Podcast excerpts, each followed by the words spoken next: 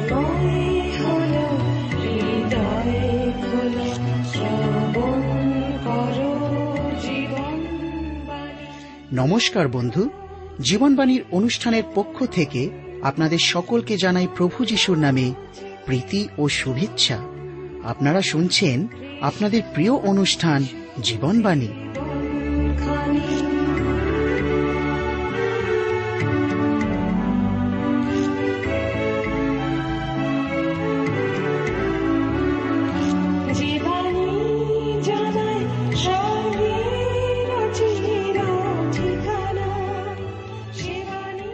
বর্তমান জগতে মানুষ এক অসহনীয় অবস্থার মধ্যে দিয়ে চলছে। বেশিরভাগ মানুষের জীবনে না আছে শান্তি, না আছে প্রেম ভালোবাসা। মানুষ শান্তির পিয়াসী, কিন্তু কোথায় পাবে শান্তি ভালোবাসা? আমি বলছি, শান্তি ভালোবাসা প্রেম আনন্দের ফলগু দ্বারা আপনার জীবনকে এক নতুনতায় নিয়ে চলবে। আর এই জন্য শুনুন আজকের জীবনবাণীর আলোচনা। প্রভুর বাক্যে প্রবেশ করার পূর্বে আমরা সুন্দর গানের মধ্যে দিয়ে নিজেদের প্রস্তুত করি।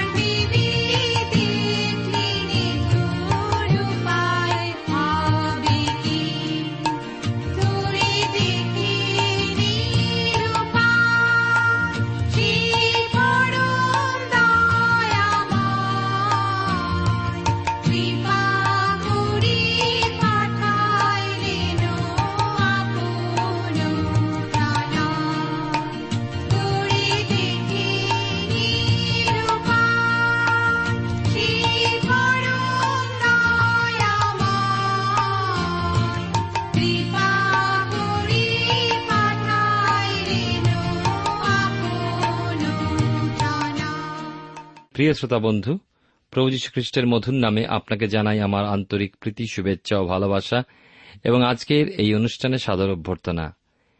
জীবনবাণীর ধারাবাহিক অনুষ্ঠানে আমি আপনাদের কাছে বাইবেলের নতুন নিয়মে করিন্থীয়দের প্রতি প্রেরিত পৌলের প্রথম পত্র থেকে আলোচনা করছি। তার 3 অধ্যায় আলোচনায় রয়েছি। আসুন আমরা এই সময় 20 থেকে 23 পদ পাঠ করে শুরু করি। পুনশ্চ প্রভু জ্ঞানবানদের তর্কবিতর্ক জানেন যে সেই সকল অসার, অতএব কেহ মনুষ্যদের শ্লাঘা না করুক, কেননা সকলেই তোমাদের। পৌল কি আপল্য কি কৈফা কি জগৎ কি জীবন কি মরণ কি উপস্থিত বিষয় কি ভবিষ্যৎ বিষয়, সকলেই তোমাদের, আর তোমরা খ্রিস্টের ও খ্রিস্ট ঈশ্বরের। ঈশ্বর তার আপন পঠিত বাক্যের দ্বারা আমাদেরকে আশীর্বাদ করুন। আসুন প্রার্থনায় অবনত হই। পরম প্রেমময় পিতা ঈশ্বর, তোমার পবিত্র নামে ধন্যবাদ করি আরেকটি বার, কারণ তোমার অনুগ্রহে আমরা তোমার বাক্য শোনার জন্য আজকে সুযোগ পেয়েছি। তোমায় ধন্যবাদ দিই তোমার অপূর্ব উপস্থিতি, তোমার অনুগ্রহ করুণা দয়া আমাদের জীবনের সহবর্তী। তুমি তোমার রক্ত দ্বারা আমাদেরকে আবৃত করো, তোমার আত্মা দ্বারা আমাদেরকে চালিত করো। তোমার সত্য আমাদেরকে জানতে, বুঝতে এবং জীবনে তার বাধ্য হয়ে চলতে অনুগ্রহ দান করো। সকল ধন্যবাদ, গৌরব, মহিমা তোমারই হোক। ত্রাণকর্তা যিশুর নামে প্রার্থনা চাই, আমেন।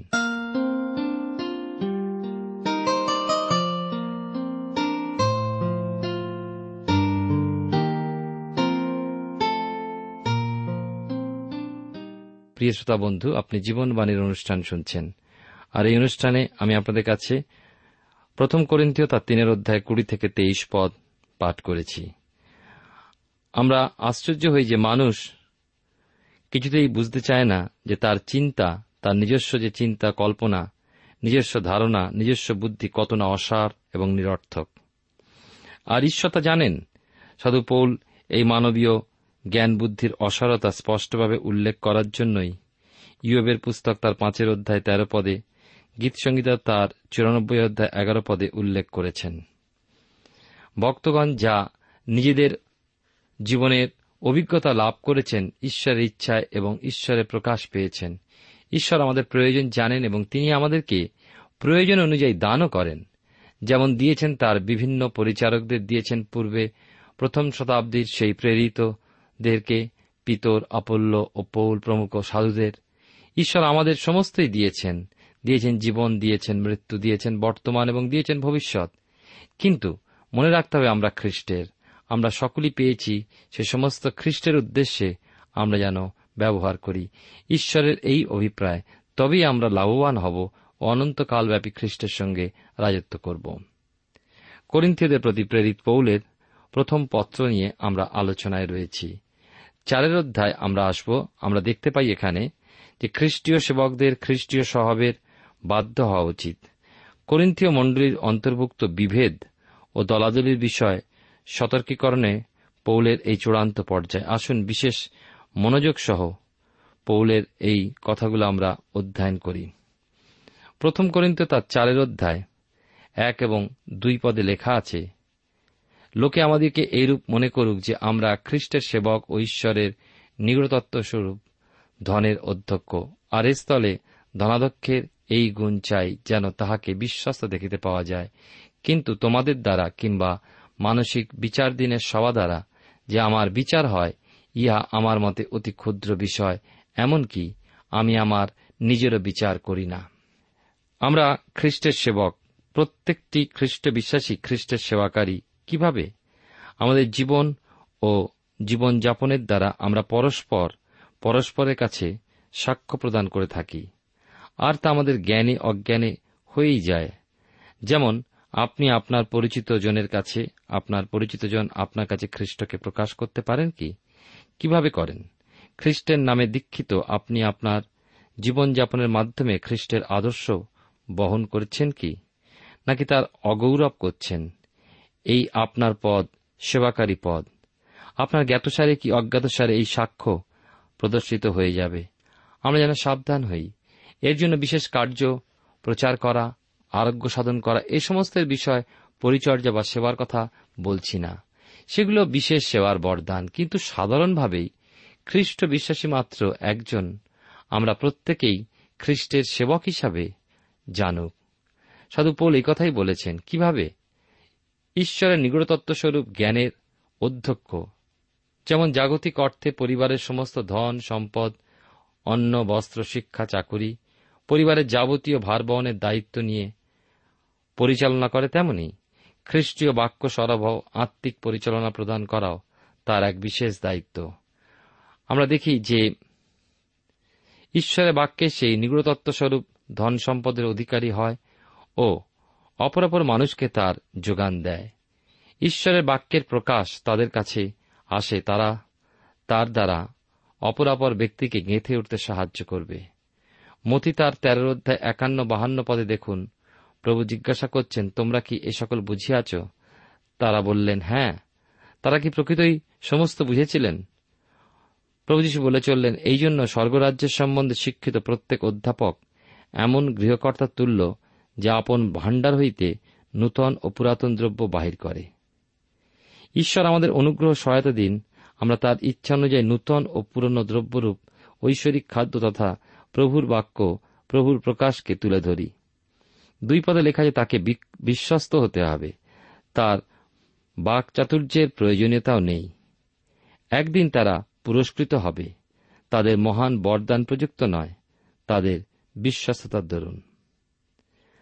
প্রিয় শ্রোতা বন্ধু, প্রিয় ভাই বোন, আমি আপনাদের কাছে বাইবেলের নতুন নিয়মে প্রথম করিন্থীয় তার 4 অধ্যায় থেকে আলোচনা করছি। 3-5 পদে দেখি এখানে লেখা আছে, কিন্তু তোমাদের দ্বারা কিংবা মানসিক বিচার দিনের সভা দ্বারা যে আমার বিচার হয়, ইয়া আমার মতে অতি ক্ষুদ্র বিষয়, এমনকি আমি আমার নিজেরও বিচার করি না। কারণ আমি আমার নিজের বিরুদ্ধে কিছু জানি না, তথাপি ইহাতে আমি নির্দোষ বলিয়া প্রতিপন্ন হইতেছি না। কিন্তু যিনি আমার বিচার করেন তিনি প্রভু। অতএব তোমরা সময়ের পূর্বে যে পর্যন্ত প্রভু না আইসেন, সেই পর্যন্ত কোনো বিচার করিও না। তিনি অন্ধকারের গুপ্ত বিষয়ে সকল দীপ্তিতে আনিবেন এবং হৃদয় সময়ের মন্ত্রণা সকল প্রকাশ করিবেন। আর তৎকালে প্রত্যেকজন ঈশ্বর হইতে আপন আপন প্রশংসা পাইবে। ঈশ্বরের এই পরিচর্যাকারীদের বিচার করার সাধ্য কারও নেই। সাধু পৌল নিজে সে বিষয় ভাবেন না। করিন্থীয় মণ্ডলীর লোকেরা বা বাইরের লোকেরাও তার সম্বন্ধে কি বলে এ বিষয়ে তিনি ভাবেন না, কারণ ঈশ্বরকে সামনে রেখে বিশ্বস্ততা রক্ষা করে চলা প্রয়োজন। তাই তিনি নিজেও নিজের বিচার করেন না। এই অধ্যায় 11-13 পদের মধ্যে যে বিষয় পাই তার দ্বারা বোঝা যায় যে অন্যের ব্যবহার ও স্বভাবকে যে তিনি বোঝেন না এমন নয়, তিনি যথেষ্টই বুঝতেন, কিন্তু সেইগুলো তার জীবনের মোড় ঘুরিয়ে দিতে পারেনি, তার আত্মিক লক্ষ্যতে তাকে ভ্রষ্ট করতে পারেনি। তিনি তার আত্মিক লক্ষ্যে স্থির অবিচল ছিলেন। তিনি বলছেন, আমি নিজেরও বিচার করি না, তথাপি ইহাতে আমি নির্দোষ বলিয়া প্রতিপন্ন হইতেছি না। সমস্ত বিচারভার তিনি ঈশ্বরের উপরে রয়েছে বলে জানেন এবং জানাচ্ছেন। তিনি দেখালেন সুস্পষ্টভাবে কোনো মানুষের বিচার প্রকৃত বিচার নয়, নিজের উপরে নিজের বিচার ও প্রকৃত বিচার নয়, কিন্তু যিনি বিচার করেন তিনি প্রভু। তার অধিকার রয়েছে, ক্ষমতা রয়েছে। পশ্চিম দিক হতে পূর্ব দিক যেমন দূরবর্তী, আমাদের হতে আমাদের অপরাধ সকল তেমনি দূরবর্তী করার। এই প্রসঙ্গে 2 করিন্থীয় পত্রে 5 অধ্যায় আরও লক্ষ্য করব, খ্রিস্টের রক্তের নিচে আমাদের পাপ সকল ধুয়ে চলে যায়, যার জন্য ঈশ্বর তার স্মরণ করেন না। পুরনো নিয়ম যেমন দেখতে পাই যে আচ্ছাদিত কথাটি নূতন নিয়মে যায় ধৌত হয়ে। বিশ্বাসী বিচারিত হবে তার ধনাধ্যক্ষ পদের জন্য। আমাদের দৈনন্দিন জীবনের সকল ক্ষেত্রে সেই পদকে কিভাবে রক্ষা করে চলেছি ঈশ্বর তা লক্ষ্য করেন। সত্যি আমরা নিজেরা কিছুরই মধ্যে গণ্য নই। যা শিখেছি সমস্তই খ্রিস্টের, নতুন কিছু নয়। তাই আমরা খ্রিস্টের অংশী, তাহলে সমস্তই আমাদের। সাধু পৌল আমাদের, আপল্ল আমাদের, মার্টিন লুথার, হ্যাঁ তিনিও আমাদের। এই সুন্দর পৃথিবী আমাদের, তার সৌন্দর্য ঈশ্বরের দান। প্রকৃতির মনোরম বিষয় দেখে সৃষ্টিকর্তা ঈশ্বরে গৌরব করি। আমাদের এই জীবন প্রভুর উদ্দেশ্যে তা ব্যবহার করি। প্রিয় শ্রোতা বন্ধু, প্রিয় ভাই ও বোন, এই সৌন্দর্য পাহাড়, সাগর, বনবিথি, পাখির কলতান এ সমস্ত ত্যাগ করে ফেলতে চান কি? না, এই সুন্দরকে ত্যাগ করার কথা মানুষ ভাবতেই চায় না। কিন্তু মৃত্যু, হ্যাঁ মৃত্যু আমাদের মৃত্যু, যা আমাদেরকে এই সুন্দর সৃষ্টি হতে পৃথক করে, তাও আমাদেরই। অথচ মৃত্যু আমাদের উপরে কর্তৃত্ব করবে না, বরং আমরা মৃত্যুর উপরে কর্তৃত্ব করব, কারণ আমরা খ্রিস্টের। সমস্তই আমাদের বর্তমান, ভবিষ্যৎ। ঈশ্বর যা কিছু আমাদের উপরে বিশ্বাসপূর্বক ন্যস্ত করেছেন, মৃত্যু, জীবন, বর্তমান ও ভবিষ্যৎ যাবতীয় বিষয় সকল, সমস্ত কিছুরই ধনাধ্যক্ষ আমরা খ্রিস্টের পরিচারক। সেই একমাত্র বিচারকর্তা আমাদের অন্ধকারের গুপ্ত বিষয় সকল দীপ্তিতে আনবেন, প্রকাশ করবেন সকলেরই হৃদয়ের মন্ত্রণা। অতএব সাবধান থেকে নিজেদের দৈনন্দিন জীবনযাপন করিয়া আসুন। আশ্চর্য লাগে একথা চিন্তা করতে যে প্রত্যেকজন ঈশ্বর হতে তৎকালে আপন আপন প্রশংসা পাবে।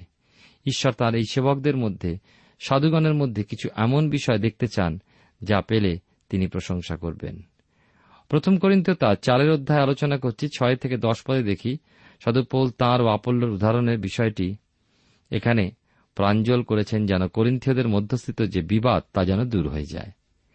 সেবকরা খ্রিস্টের, খ্রিস্ট এই সেবকদ্বয়ের উভয়েরই, আর তারা উভয়ই খ্রিস্টে কার্যরত। কাউকে অধিক পক্ষপাত বা সমর্থন করা, আবার কাউকে অধিক তুচ্ছ তাচ্ছিল্য করা, এমন করা উচিত নয়। আমাদের এই সমস্ত রায় দেওয়ার কি অধিকার আছে? আমাদের নিজস্ব কি কিছু রয়েছে? না, আমাদের যা সমস্ত ঈশ্বরের অনুগ্রহের দান। তাহলে কেন আমরা গর্ব করি? আবার 8 পদে মানুষের বা মণ্ডলীর গর্বের বিষয় লক্ষ্য করি। যতটা আত্মিক খাদ্যের প্রয়োজন মণ্ডলীতে রয়েছে, মণ্ডলী তথা মণ্ডলীর প্রত্যেক বিশ্বাসীর ধারণা তারা তা পেয়েছে পূর্ণ মাত্রায়। আর খাদ্যে প্রয়োজন নেই। রাজত্ব করার অধিকার, রাজাসনে আরোহণ করার অধিকার যেন পেয়ে গিয়েছে। তারা হয়ে উঠেছে প্রভূত সম্পদশালী, অথচ তা নয়, এখনও দুর্বলতা রয়েছে পদে পদে, কিন্তু পরিচারকদের গ্রাহ্য করে না। 1 শতাব্দীর ওই শহীদেরা যেন খ্রিস্টের বিজয় শোভাযাত্রা সেদিন স্থান লাভ করেছিলেন। সাধু পৌল নিজেকে শেষের দিকে রেখে বলছেন, সমগ্র মানুষ ও দূত যেন বিস্ময়ে দৃষ্টিপাত করছেন তাদের দিকে। 9 পদের এই বাক্যে যেন দেখা যায় তাদের পরিশ্রমের ক্ষেত্রে আমরা কার্যরত। 10 পদে পাই মানুষের ধারণা, ধর্মের পথ অনুসরণই যেন খ্রিস্টের সেবকদের মূর্খ তুচ্ছ করে তুলেছে। তাদের নিজস্ব জগতের জ্ঞান মূল্যবান, তাই তারা লাভ করে সম্মান, সমাদর, যেখানে সেবকেরা লাভ করে অবহেলা, উপহাস। 11-16 পদে দেখি আমাদের শাস্ত্রে বলা হয়েছে যে এশিয়া মাইনরে কি আশ্চর্যই না জিহুদি ও পরজাতীয়গণের কাছে পৌঁছে গিয়েছিল প্রভুর বাক্য। প্রথম শতাব্দীর সেবকগণ, এমনকি সাধু পৌল নিজেও কি নিদারুণ ক্লেশ, যাতনা, উপহাস, তাড়নার সম্মুখীন হয়েছিলেন। ঈশ্বরের দৃষ্টিতে মূল্যবান হতে হলে এই জগতে আবর্জনা জঞ্জালের সমান জঘন্য হয়ে যেতে হবে মানুষের কাছে। আত্মিক পিতা হওয়া সহজ বিষয় নয়। সত্যি আত্মিক পথে এগিয়ে যাওয়ার পথে ধরে থাকার জন্য অনেক পালকগণ থাকতে পারেন, আপনার ও আমার। কিন্তু স্মরণ করে দেখুন, কে আপনাকে খ্রিস্ট সম্পর্কে চিনিয়েছেন, ত্রাণকর্তার সন্ধান দিয়েছেন। আমরা গর্ব না করি, আসুন ধন্যবাদ কৃতজ্ঞতায় প্রভুর চরণতলে নত থাকি। প্রথম করিন্থীয় 4:17-21 আমরা দেখি, এখানে লক্ষ্য করি যে সাধু পৌল তিমথিওকে কত মূল্যবান জ্ঞান করেছিলেন। সসম্মানে প্রেরণ করলেন তিমথিওকে। তিনি প্রমাণ করেন ঈশ্বরের রাজ্য শুধু কথায় নয়, কিন্তু পরাক্রমে। কিসের সেই পরাক্রম? ভক্তের জীবনে ঈশ্বরের শক্তি কার্যকারী হয়ে ওঠা। ঈশ্বরের শক্তির প্রকাশ ভক্তের জীবনে ঐশ্বরিক পরাক্রমের সাক্ষ্য বহন করে। করিন্থীয় মণ্ডলীর মনোভাব ছিল, সেবকগণ শুধু প্রচারেই দক্ষ, কার্যত কিছু নয়। কিন্তু এক্ষণে তিমথিওকে প্রেরণ করে পরে নিজেও ঈশ্বরের ইচ্ছানুসারে উপস্থিত হয়ে সেই সকল প্রকাশ করবেন। প্রভুতে তিমথিও কত না প্রিয় ও বিশ্বাস সন্তান। পৌল যাদেরকে প্রভুর পথে এনেছিলেন তাঁদেরই একজন। করিন্থীয় মণ্ডলীর লোকদের মুখের কথার জবাব পৌল উপস্থিত হয়ে দেবেন। ঈশ্বর যেদিন সময় দেবেন যে ঈশ্বরের শক্তি কিভাবে কার্যকারী হয়, তা মুখের কথায় হয় না, তাদের স্বভাব ও আচরণ সেই সিদ্ধান্ত নিতে পৌলকে প্রস্তুত করবে। তারা কি চায়? সাধু পৌল প্রেমেতে উপস্থিত হবেন নাকি শাসনদণ্ড সহ? এই বাক্যের দীপ্তিতে আসুন আমরা প্রস্তুত হই। এবার আমরা আসব 5 এবং 5:1 আমরা পাঠ করব। আপনার সামনে যদি বাইবেল আছে তাহলে নিশ্চয়ই করে আমার সঙ্গে খুলবেন। 1 করিন্থীয় 5:1 লেখা আছে মণ্ডলী শাসনের কথা। বাস্তবিক শোনা যাইতেছে যে তোমাদের মধ্যে ব্যভিচার আছে, আর এমন ব্যভিচার যা পরজাতীয়দের মধ্যেও নাই, এমনকি তোমাদের মধ্যে একজন আপন পিতার ভাট্যাকে রাখিয়াছে। খ্রিস্ট বিশ্বাস হিসাবে খ্রিস্টের সাক্ষ্য খ্রিস্টানে বহন করা উচিত, বাধ্যবাধকতা হিসাবে নয়। অন্তরাত্মার কৃতজ্ঞতায় সে তা করবে। কিন্তু তৎকালে করিন্থীয় মণ্ডলীতে শুধুমাত্র বিবাদ, সেবক পরিচর্যাকারীদের উদ্দেশ্যে দলগত পক্ষপাতিত্ব এবং নিজেদের জাগতিক জ্ঞানের প্রদর্শনী মণ্ডলীর গণ্ডগোলের মূল ছিল, তাই নয়। ছিল আরও জঘন্য অপরাধ যা বাস্তবিকই ঘৃণ্য। সত্যের উপাসক নয় এমন পরজাতীয়দের মধ্যেও দেখা যেত না তেমন অপরাধ, নিজ বিমাতার সঙ্গে অবৈধ সম্পর্ক স্থাপন। এই ছিল সেই ঘৃণ্য অপরাধ যা সকলের আলোচ্য বিষয় হয়ে দাঁড়িয়েছিল এবং খ্রিস্টের নাম ও সাক্ষ্য করে চলেছিল পদদলিত।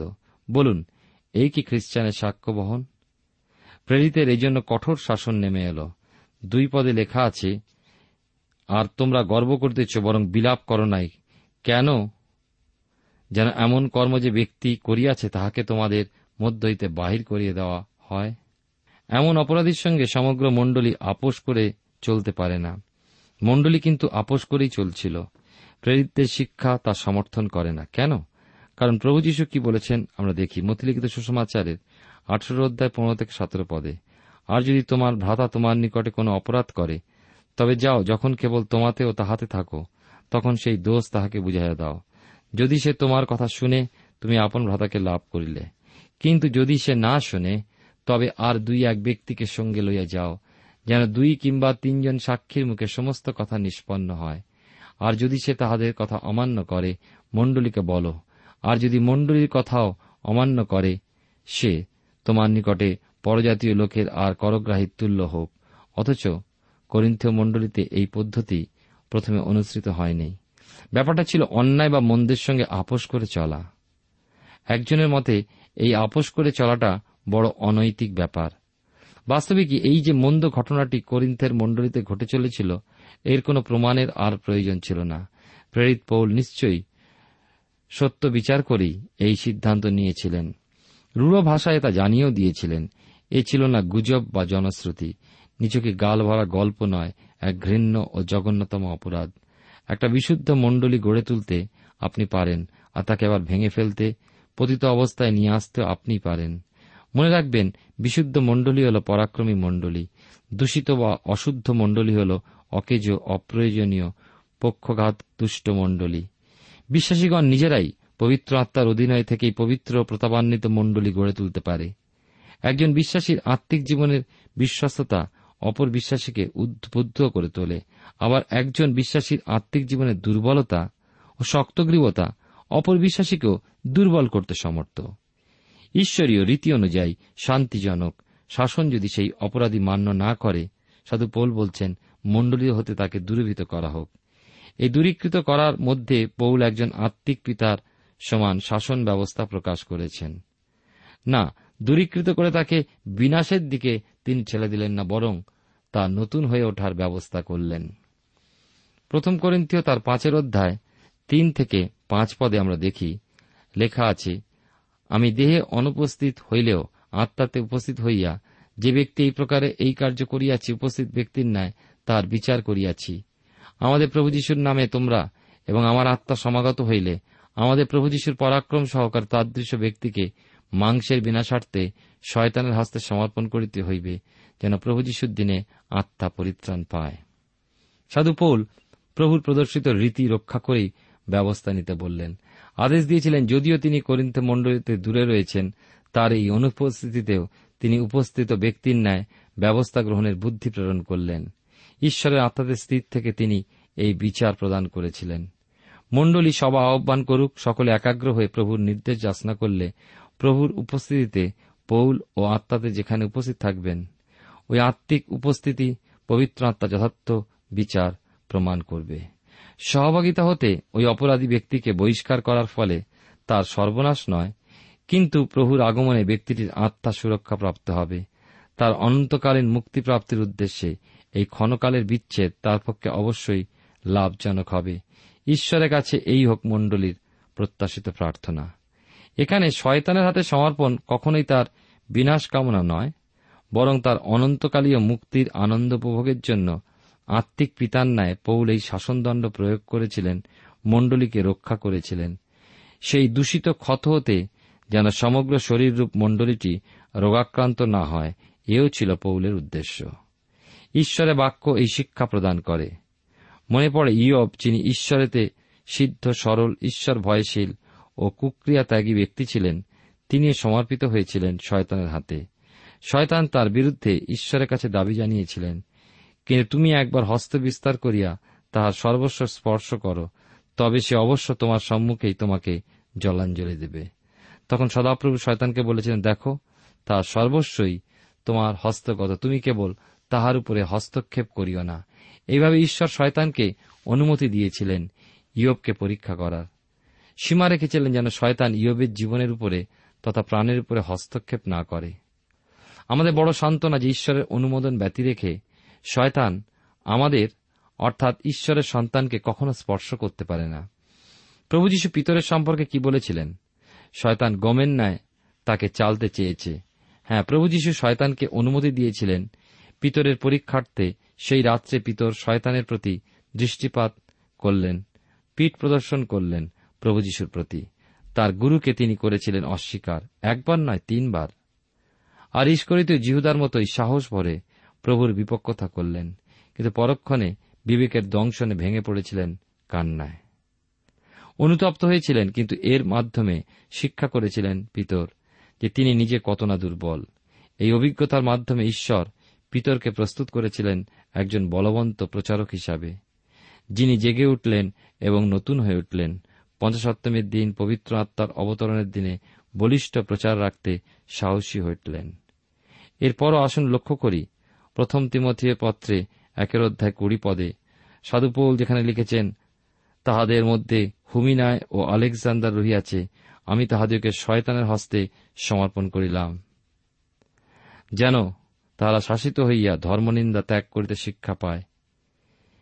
দেখুন, এই 2 আত্মিক জীবন রক্ষা করার জন্যই তাদের যথাযথ শাসন পৌল বিবেচনা করেছিলেন। আমাদের আলোচনার অংশেও পাই পৌলে ব্যবহৃত সেই সুতীব্র কঠোর প্রতিকারের শাসন ব্যবস্থা। এই প্রতিকারের ব্যবস্থা আমাদের কত বড় ব্যথাজনক হলেও আত্মিকভাবে সেই দুর্বল ব্যক্তির নিজের পক্ষে সমগ্র মণ্ডলীর পক্ষে নিঃসন্দেহে একান্তই মঙ্গলজনক। 1 করিন্থীয় তার 5 অধ্যায় 6 পদে লেখা আছে, তোমাদের শ্লাঘা করা ভালো নয়, তোমরা কি জানো না যে অল্প তাড়ি সুজির সমস্ত তাল তাড়িময় করিয়া ফেলে। এমত অবস্থায় করিন্থীয় মণ্ডলীর অবস্থা কেমন ছিল জানেন? তারা কি ধারণা পোষণ করে চলেছিল? সাধুপৌল বলছেন, তোমরা গর্ব করছ, বরং বিলাপ করো নাই কেন? আশ্চর্য, তারা এই ধারণা পোষণ করে চলেছিল যে তারা অন্যান্য সমস্ত ক্রিয়াকর্ম করবে, সেই সকলের নিচে এমন সমস্ত অধার্মিকতা পাপসমূহ ঢাকা পড়ে যাবে। বিভিন্ন ধর্মীয় কাজের দ্বারা বহু পাপের স্খলন হয়। এই ধারণায় তারা তাদের এত গুরুপাপগুলিতেও গর্ব করার সাহস পেয়েছিল। কিন্তু সাধু পৌল তাদের এই গর্বস্ফীত অবস্থায় আঘাত দিয়ে বলেছিলেন, বরং বিলাপ করো নাই কেন? তিনি স্মরণ করিয়ে দিলেন, সামান্য একটু তাড়ি সুজির সমস্ত তালটাকে তাড়িময় করে তোলে। সামান্য একটা পাপ একটা অধার্মিকতায় প্রশ্রয় পেয়ে সমগ্র জীবন নাশের কারণ হয়ে দাঁড়ায়, সমগ্র মণ্ডলীকে রোগগ্রস্ত করে বিপল করে তুলবে, তাদের পবিত্রতার অহংকার তাদের বিনষ্ট করবে। 5 অধ্যায় 7 পদে লেখা আছে, পুরাতন তাড়ি বাহির করিয়া দাও যেন তোমরা নূতন তাল হইতে পারো। তোমরা তো তাড়ি শূন্য, কারণ আমাদের নিস্তার পর্বীয় মেষশাবক বলিকৃত হইয়াছেন, তিনি খ্রিস্ট। দেখেছেন রুটির ক্ষেত্রে এই তাড়ি কিভাবে প্রভাব ফেলে। আপনি ময়দার তালের মধ্যে একটু তাড়ি মিশ্রিত করে রেখে দিন, উত্তপ্ত স্থানে সেই তাল ফুলে যাবে, নির্দিষ্ট তাপ প্রাপ্ত হয়ে তা খুব উত্তপ্ত হয়ে উঠবে। কেন? তাড়ির গুণ তখন পূর্ণ হওয়ায় সম্পূর্ণভাবে ময়দার তালটি নষ্ট হয়ে থাকবে। অনুরূপভাবে মণ্ডলী ক্ষেত্রে মন্দতা ব্যবহৃত হয়, সমগ্র মণ্ডলীটির শুদ্ধতা নাশ পায়। অল্প তাড়ি সুজির সমস্ত তালকে তাড়িময় করে ফেলে। বাইবেলে পুরাতন নিয়মে নিস্তার পর্বের পর সাথে সাথেই তাড়ি শূন্য রুটির পর্ব অনুষ্ঠিত হতো। সাধু পৌল বলেছেন, প্রভু যীশুই প্রকৃত নিস্তার পর্বীয় মেষশাবক, আমাদের জন্য উৎসর্গীকৃত হয়েছেন। সেই সমস্ত জীবনে এই পর্ব অনুষ্ঠিত হয়। ঈশ্বর আপনার জীবনে মঙ্গল করুন।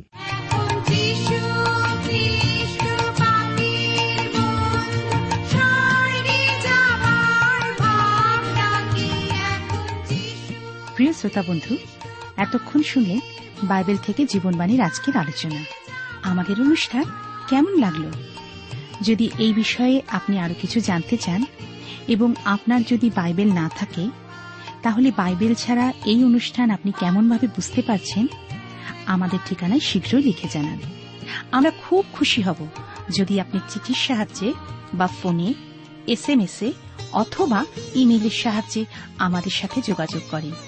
আমাদের ঠিকানা হল Jibanbani, TWR India, post box number 16925, Kolkata 7,34,000।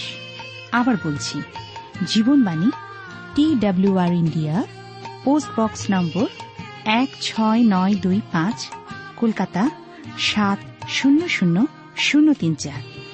আমাদের ইমেলের ঠিকানা হল bengali@radio882.com।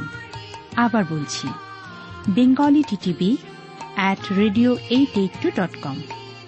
আমাদের ফোন নম্বর 24380045, 24380045, এবং আমাদের মোবাইল নাম্বারটা লিখে নিন 9433497235। আবার বলছি 9433497235। আজকের সময় এখানেই শেষ, বিদায় নিচ্ছি, নমস্কার।